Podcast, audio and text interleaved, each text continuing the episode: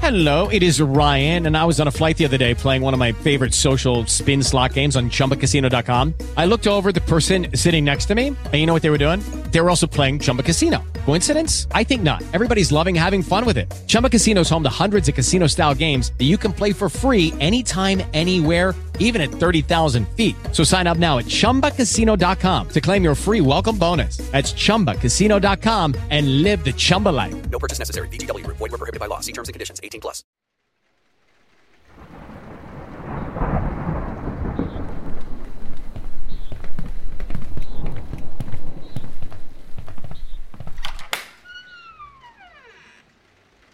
Fai attenzione, che ci beccano subito.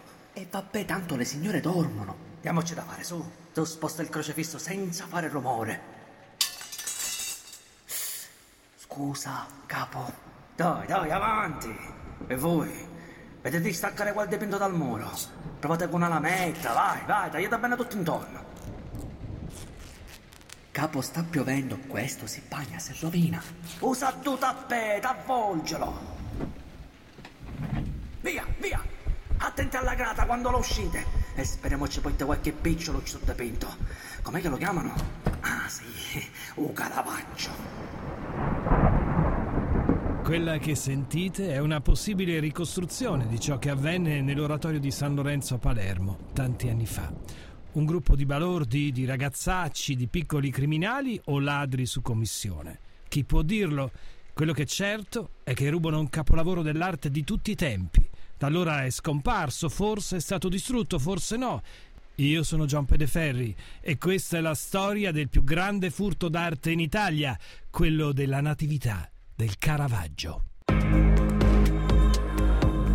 Milioni di reperti, tesori unici al mondo, statue antiche di millenni. È la grande razzia, è il grande saccheggio del nostro sottosuolo. Oggi vi parliamo dell'arte rubata. Oggi vi parliamo della bellezza offesa. Tutto questo è trafugarte.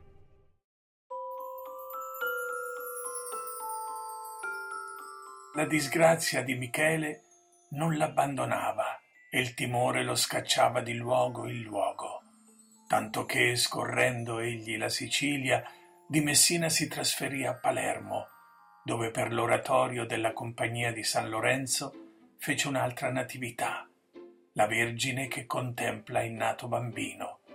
Con San Francesco e San Lorenzo vi è San Giuseppe a sedere ed un angelo in aria, diffondendosi nella notte i lumi fra l'ombre. Care amiche e cari amici, buon Natale e scusateci se ascolterete questo podcast a Pasqua, ma la storia di oggi è così natalizia che non potevamo che iniziare così perché, come avete sentito poco fa nel brano di uno dei primi biografi del Caravaggio, Giovan Pietro Bellori, letto dalla inconfondibile voce di Sergio Callacchiani, ebbene, oggi parleremo della nascita di Gesù e del quadro della natività più celebre al mondo, un'opera rivoluzionaria e moderna, con un San Giuseppe in giubbotto verde elettrico e gambe inguainate e una Madonna il cui modello fu una donna di facili costumi, un quadro bellissimo che purtroppo per noi è stato rubato. Una storia piena di misteri, un giallo nel giallo, perché non è nemmeno certo che l'opera sia stata dipinta a Palermo. Ma diamo tempo al tempo e torniamo all'oratorio di San Lorenzo alla Magione, dove non è nato solo Gesù bambino, ma anche Antonella, figlia di una delle custodi. Anche lei era lì quella notte del 17 ottobre 1969. La notte in cui è stato rubato c'era un temporale tremendo, tuoni, lampi, fulmini, eccetera. Non credo che abbiano fatto molto rumore per entrare in chiesa perché è stato molto facile. C'era tutto molto ordinato, nel senso che sopra l'altare ci sono, ci sono dei candelabri molto alti, questi candelabri erano stati messi tutti giù e era stata tagliata la tela di fatto. In sagrestia avevano preso, avevano, c'era una cassapanca, avevano preso un tappeto eh, di nessun valore artistico, che però eh, insomma aveva, era molto grande, evidentemente serviva per avvolgere il quadro. C'erano impronti di piedi e cose varie, perché ripeto sono entrati una notte, di, quindi insomma, sicuramente avevano le scarpe abbastanza sporche. Antonella Lampone ricorda bene il suo Caravaggio insieme al nipote del prete, ha passato l'estate al fresco dell'oratorio sotto gli occhi di Giuseppe Maria e di quel bimbo, come ricorda Roberto Longhi, abbandonato a terra come un guscio di tellina buttata. Mia mamma e mia zia erano le custodi dell'oratorio. Sono nata e cresciuta lì. Quando è stato rubato il quadro avevo 15 anni. L'oratorio aveva annesso una casetta e dormivamo lì, in questa casetta. La, la, la, casa era molto brutina, mm, piccola e cosale, però aveva un giardino molto bello e quindi il modo migliore per me per studiare nelle giornate più calde, chiaramente non d'inverno, era passeggiare nel, nel giardino. Se c'era caldo, eh, praticamente a Palermo si sa, le giornate calde non mancano, andavo nell'oratorio perché lì c'era più fresco. C'era anche il nipote del, di uno dei sacerdoti che hanno vissuto lì, che, che studiava in sacrestia a sua volta.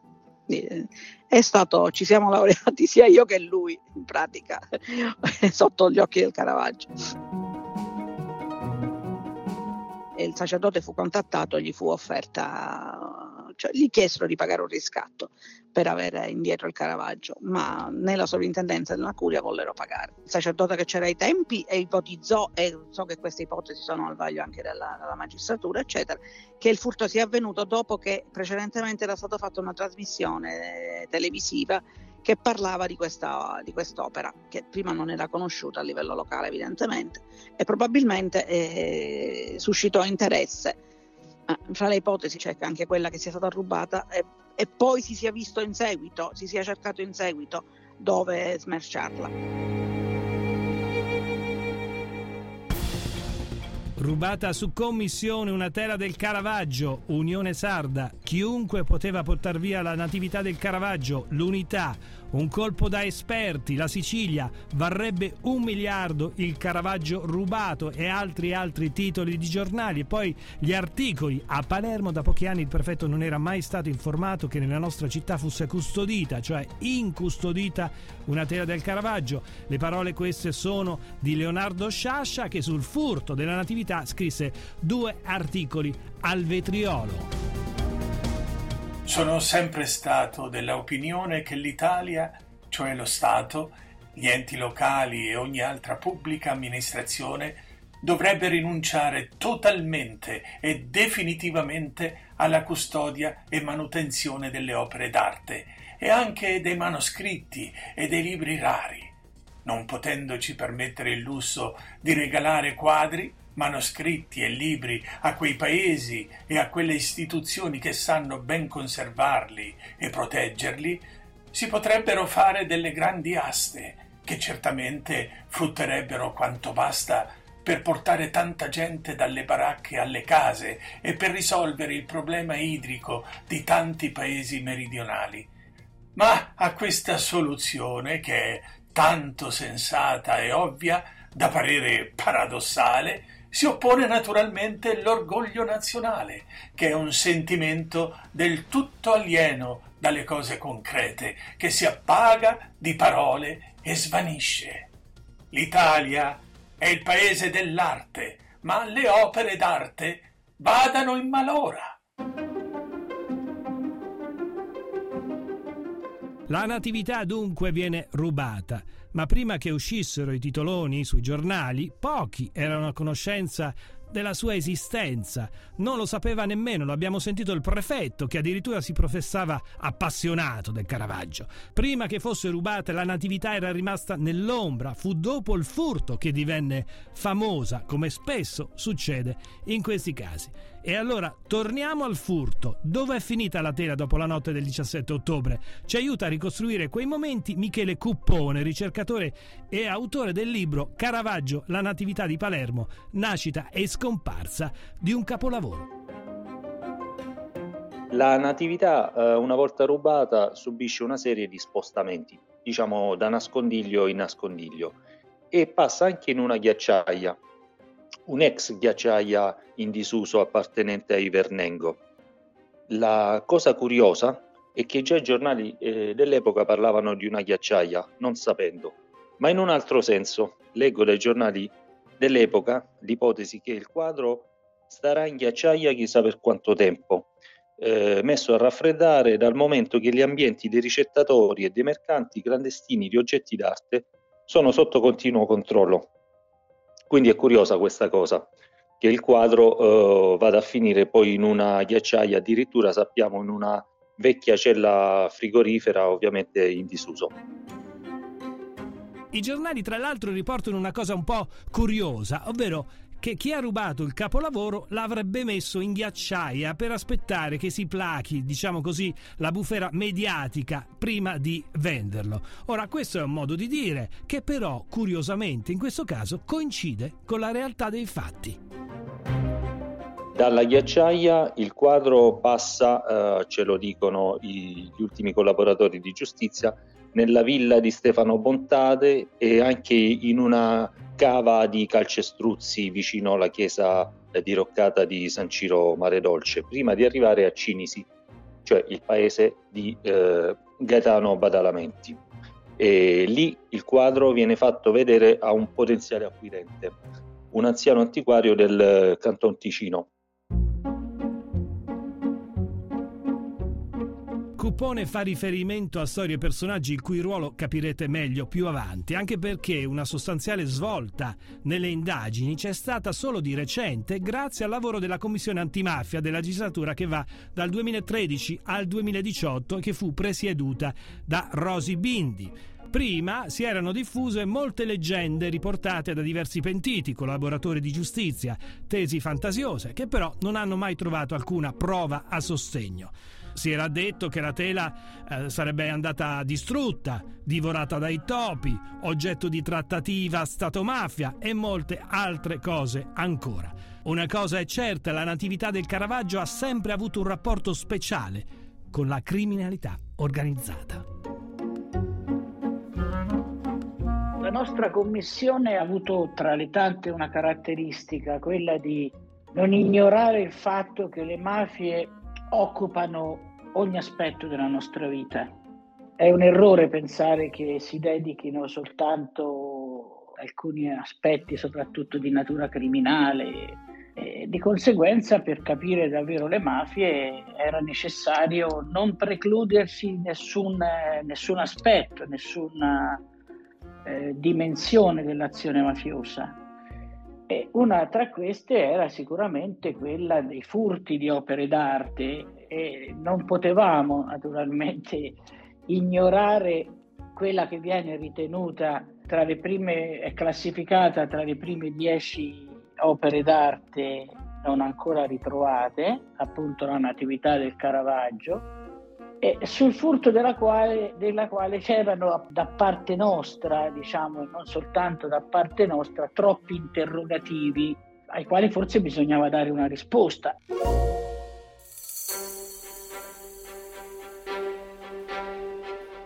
Già, gli interrogativi sono tanti. Uno di questi è perché si è dovuto aspettare il lavoro della Commissione antimafia per indagare nuovamente sul furto del quadro. Il motivo è semplice, tra le tante leggende e le versioni fornite dai pentiti, ce n'è una che ha bloccato da tempo ogni interesse a proseguire le indagini, ovvero la versione fornita dal collaboratore di giustizia Francesco Marino Mannoia a Giovanni Falcone. E ne parliamo con la persona che ai tempi fu caposcorta di Mannoia, l'ispettore di polizia Maurizio Ortolan, che ringraziamo per aver accettato il nostro invito. Nel settembre del 1989 eh, decide di collaborare con la giustizia Francesco Marino Mannoia. Io sono il capo scorta di quel tipo di attività. Lo vado a prendere la mattina con uh, altri colleghi, con la macchina blindata lo portiamo fino all'Istituto Superiore di Polizia, dove ci raggiunge alle 9 del mattino il dottor Falcone. In realtà, quando conversavano Mannoia con uh, il dottor Falcone, parlavano un po' in, in generale di, di, molte altre cose, perché consideri che loro erano entrambi siciliani, entrambi palermitani, quindi si intendevano perfettamente. Nel corso dei suoi racconti, eh, Mannoia, tra le altre cose, dichiarò, cioè raccontò come si, era, come si entrava in Cosa Nostra, i meccanismi che portano un ragazzo delle borgate palermitane ad avvicinarsi a, ad ambienti criminali. E appunto in questa occasione lui raccontò che all'epoca, ancora 17enne, e venne coinvolto nel, nel furto della natività del Caravaggio e raccontò per filo e per segno i particolari del furto, di come poi il quadro venne trasferito e portato all'esame del collezionista che Mannoia disse probabilmente era uno svizzero, che mh, era interessato ad acquistarlo. E il problema però quale fu? Che quando andarono a srotolare il, il quadro, eh, il quadro venne, mh, tutti i pezzi della, della, vernice si staccarono e in pratica il quadro divenne inutil- cioè invendibile e inutilizzabile. C'era il compratore, ricordò Mannoia in quelle circostanze, che andava, dice, fece come un pazzo, tanto che c'era qualcuno degli uomini d'onore che erano presenti lì al, al momento dell'esibizione che voleva addirittura strangolarlo.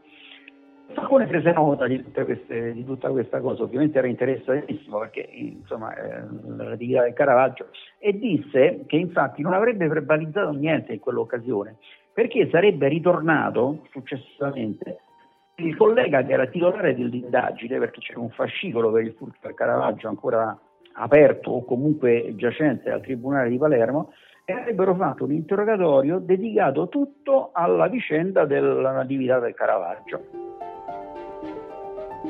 Falcone dunque decide di non verbalizzare nulla di quanto Mannoia gli ha appena detto e promette di tornare sulla vicenda avvertendo il collega che stava seguendo le indagini sul furto del Caravaggio, cosa che però non avviene. Come mai? Io non credo che Dottor Falcone si possa essere dimenticato di una cosa del genere. Lui aveva l'abitudine di, mh, mm, di scrivere, mm, di prendere nota, di, di di, di tutte le cose che emergevano nel corso degli interrogatori. Della vicenda dunque non si parla più, ma Mannoia torna a eh, affrontare l'argomento nel 1996 in un altro processo, appena tornato dagli Stati Uniti dove era stato eh, detenuto per un certo periodo, quello che coinvolse Giulio Andreotti. Nel 96 che succede? Che Mannoia torna in, uh, in, Italia per diversi altri procedimenti, non soltanto quello contro Giulio Andreotti. Lui disse all'epoca che stava, avrebbe cercato il, uh, il, fascicolo e vedere chi era il, uh, il pubblico ministero che ce l'aveva in carico. Ora non so se è stato fatto o non è stato fatto, bisognerebbe andare a vedere all'epoca, nell'89, chi aveva in carico il fascicolo per un momento alle dichiarazioni di Mannoia. Quando Falcone gli chiede che fine ha fatto il dipinto, il collaboratore di giustizia dà una risposta che gela ogni speranza di trovare vivo il quadro. Dopo che la reazione del collezionista svizzero, Falcone chiese, dice ma poi che è successo? Che fine ha fatto il quadro? E, e Mannoia raccontò, dice che l'abbiamo riarrotolato, portato sul fiume Oreto e l'abbiamo bruciato. Mannoia dunque dichiara di aver bruciato lui il dipinto e della sincerità di questa dichiarazione l'ispettore di polizia Maurizio Ortolan è ancora oggi convinto. Non ne sono convinti invece i componenti della commissione antimafia presieduta da Rosi Bindi, soprattutto perché, e questo è il primo colpo di scena, nel 2017 lo stesso Mannoia a ritrattare completamente la sua versione e a dire non è vero nulla, non ho bruciato il quadro e trovammo immediatamente un aspetto, cioè quello che non ci, non ci convinceva era il fatto che chi aveva dichiarato per primo a Falcone che l'opera era stata distrutta, Mannoia, eh, di fatto aveva ritrattato. E quindi decidemmo di andare alla ricerca di, di altri elementi e, e, e li trovammo. Li trovammo soprattutto in un collaboratore di giustizia, Grado, Gaetano Grado, collaboratore di giustizia, ricostruisce l'intera storia del primo a fare ufficialmente il nome del capo mandamento mafioso a Palermo, Tano Badalamenti. Sarebbe stato lui a contattare chi aveva rubato il quadro, i ragazzacci, il gruppo di cui lo stesso Mannoia faceva parte, e a obbligarli a dargli il dipinto. Grado, incredibilmente, in tutti questi anni non era mai stato interrogato. Come mai? Non era mai stato interrogato perché io credo che eh, la dichiarazione di Mannoia, soprattutto a Falcone, in qualche modo eh, aveva, aveva, finito per, diciamo, in sede giudiziaria per, per offrire un elemento troppo importante, non c'erano elementi in quel momento. Il nome del boss mafioso Badalamenti entra per la prima volta nella ricostruzione dei fatti. Le dichiarazioni di Gaetano Grado e di Francesco Marino Mannoia sono gli elementi reali su cui far ripartire le indagini, tra cui appunto questa ritrattazione così importante. Questa ritrattazione è stata chiaramente fondamentale. È andata che capendo da parte, da parte de, de, di badalamenti e della mafia che non, non, capivano nulla della bellezza dell'opera, ma avevano intuito il valore economico, eh, sono naturalmente andati alla ricerca di chi, eh, di chi, avrebbe potuto dare il tornaconto economico a chi ne era, di, di, chi ne era venuto in possesso in quel momento. Io penso che alla mafia non siano mancati i canali eh, per entrare in contatto con gli antiquari e mercanti d'arte, così come credo che i mercanti d'arte fossero, sapendo, conoscendo bene l'importanza dell'opera, fossero interessati ad averla. Tanto più che, come ci racconta Grado, eh, il mercante svizzero di origine ebraica, peraltro, di fronte, lasciato solo davanti a a, alla Natività del Caravaggio, dice, uscimo unito si mise a piangere, no? perché capiva quanta bellezza era contenuta in quella tela. Delle dinamiche del furto, del Caravaggio, della tesi sostenuta dalla Commissione antimafia, non è convinto Bernardo Tortorici di Raffadali, presidente e fondatore dell'Associazione Amici dei Musei Siciliani, con la quale gestisce diversi spazi monumentali a Palermo, tra cui, in primo luogo, proprio l'Oratorio di San Lorenzo. Buongiorno Presidente. Grazie a voi e grazie a tutti gli ascoltatori di Trafugarte. Presidente, lei non è convinto della tesi, diciamo, più diffusa di come sia avvenuto il furto? No, non sono convinto semplicemente perché eh, essendo sul luogo, eh, vivendo quotidianamente a contatto con il telaio che, ha, che ospitava il, la natività, in realtà mi rendo conto del fatto che non può essere fatto da gente inesperta questo furto non può essere stato fatto da, da, da, Balordi, perché il quadro si trova a 6 metri d'altezza, è un quadro di 3 metri per 2, si trova circondato dagli stucchi di Giacomo Serpotta e per scendere questo quadro dall'altare senza distruggere tutto quello che c'è intorno, questo furto va eh, sicuramente progettato, quindi hanno perso del tempo per poter capire come fare. Eh, il taglio che viene fatto della tela non è un taglio balordo fatto con le lamette così, eh, è un taglio molto preciso e molto accurato e non è rimasto nemmeno un milligrammo di pittura nei residui che, che sono presenti sul telaio. Quindi tutto questo mi fa pensare che in realtà sia stato molto studiato e, e difficilmente si possa attribuire, anzi è quasi impossibile eh, pensare che possano essere stati dei, dei balordi o dei ladri occasionali che siano venuti qui in oratorio per trafugarlo. Sembra un peccato aver abbandonato la strada del furto su commissione che venne seguita immediatamente dopo il furto il primo giorno, mentre ci si è affidati a voler seguire e perseguire eh, racconti di pentiti improbabili che raccontavano altrettanto improbabili storie. E allora, Tortorici di Raffadali, secondo lei come può essere andata? Per me le strade sono due, eh, avendo un pochino seguito tutte quelle che sono state il corso delle indagini eh, di questi anni. Una è quella appunto che citavo prima che non è stata perseguita ed è quella della committenza di questo furto. Mi sembrerebbe un peccato non provare a ripartire da, da, questo, da questa ipotesi che potrebbe vedere eh, ladri professionisti eh, preoccuparsi del, del trafugamento. La seconda che mi incuriosisce che ha una certa verità è la trattativa che fa Monsignor Rocco con Badalamenti, con questa ipotesi del riscatto che va avanti per un periodo e quindi forse in qualche maniera Badalamenti potrebbe essere una verità questa. Fra tutte quelle che sono state raccontate questa è l'unica che mi dà uno spiraglio di possibile verità. Purtroppo del pezzettino di quadro originale del tessuto non è rimasta traccia ma solo la testimonianza di Monsignor Rocco.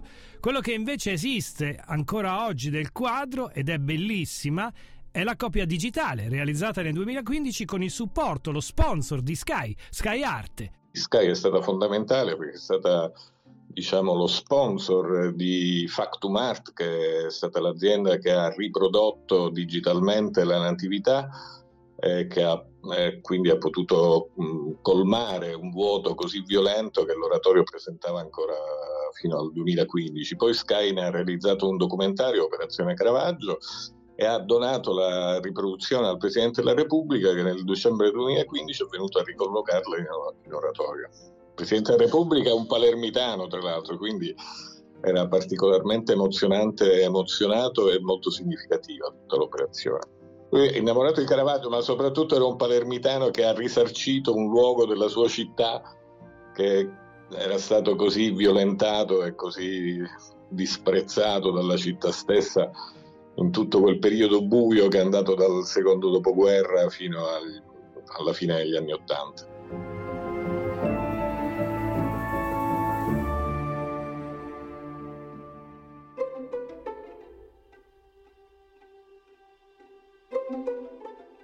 Già, fino al 1992, fino al drammatico periodo delle stragi. Ma lasciamo per un attimo questi eventi per parlarvi di quanto abbiamo accennato all'inizio del podcast, perché c'è un altro giallo che riguarda la natività del Caravaggio, un mistero attinente al luogo e al tempo dove il grande artista dipinse il quadro. Mistero che forma oggetto del libro di Michele Cuppone, di cui vi abbiamo già parlato. Su questo Cuppone fornisce delle tesi convincenti, sostenute dai maggiori esperti del maestro in Italia. I biografi antichi ci indicano che la natività eh, fu dipinta da Caravaggio eh, durante il suo soggiorno siciliano, dunque nel 1609. In realtà, lo sappiamo da studi e scoperte recenti, fu realizzata a Roma ben nove anni prima, eh, dunque nell'anno 1600. Eh, che il quadro sia romano, insomma, in qualche modo lo si deduce, lo si sospetta già dallo stile, no? che è ben diverso da quello più tardo di Caravaggio. Ma la cosa più importante su tutto sono i documenti. In particolare ce n'è uno dell'anno 1600. È un atto notarile e si compone di due parti. Eh, la prima è del 5 aprile eh, 1600, quando il pittore viene incaricato di realizzare un quadro cum figuris, con delle figure. Eh, non si dice molto di più, ma si specificano le misure previste per la tela, che guarda caso sono sostanzialmente quelle della Natività. La seconda parte del documento è del successivo 20 novembre, quindi sempre dell'anno 1600, ed è il momento in cui il quadro viene eh, consegnato, consegnato in ritardo di qualche mese, come Caravaggio era solito fare. Quest'ultimo atto del novembre è interessante. Viene stipulato nel luogo dove evidentemente Caravaggio aveva dipinto il quadro, perché il notaio e i testimoni si recano lì per vedere l'opera terminata.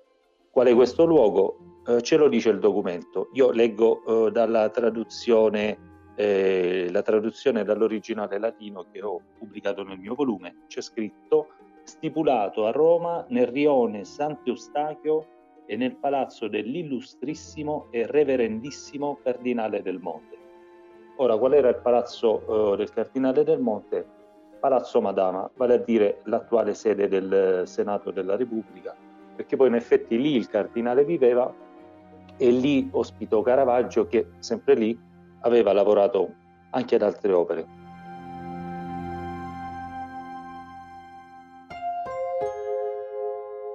Dunque, la Natività nasce dentro le mura di Palazzo Madama, una delle sedi istituzionali dove sono ripartite le indagini della Commissione antimafia.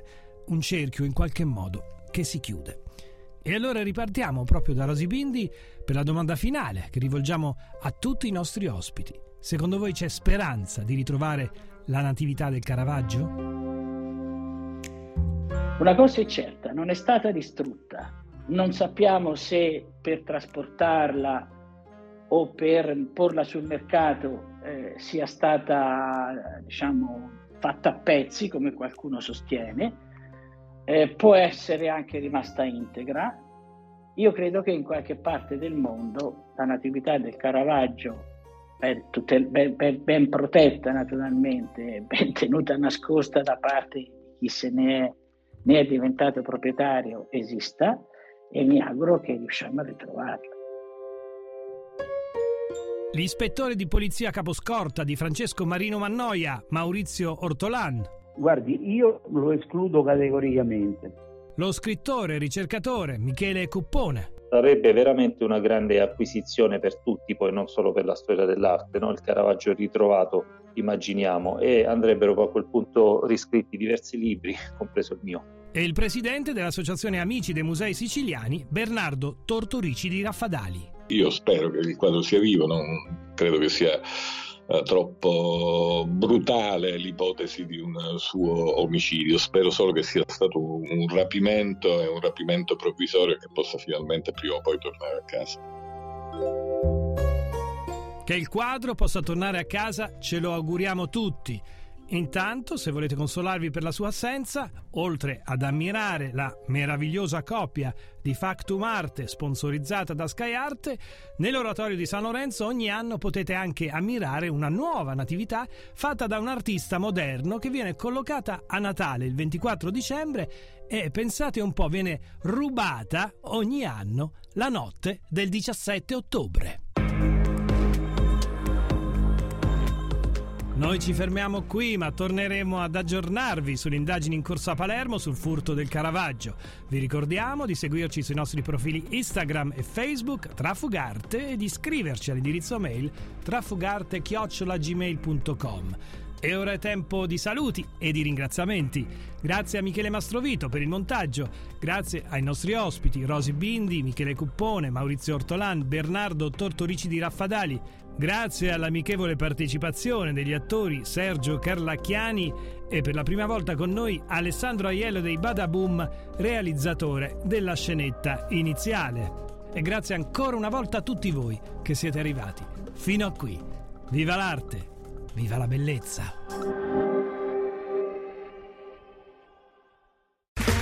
Okay, round two. Name something that's not boring. Laundry? Ooh, a book club. Computer solitaire, huh? Ah, oh, sorry, we were looking for Chumba Casino. That's right. ChumbaCasino.com has over 100 casino style games. Join today and play for free for your chance to redeem some serious prizes. ChumbaCasino.com. No purchase necessary. Full prohibited by law. 18 plus terms and conditions apply. See website for details.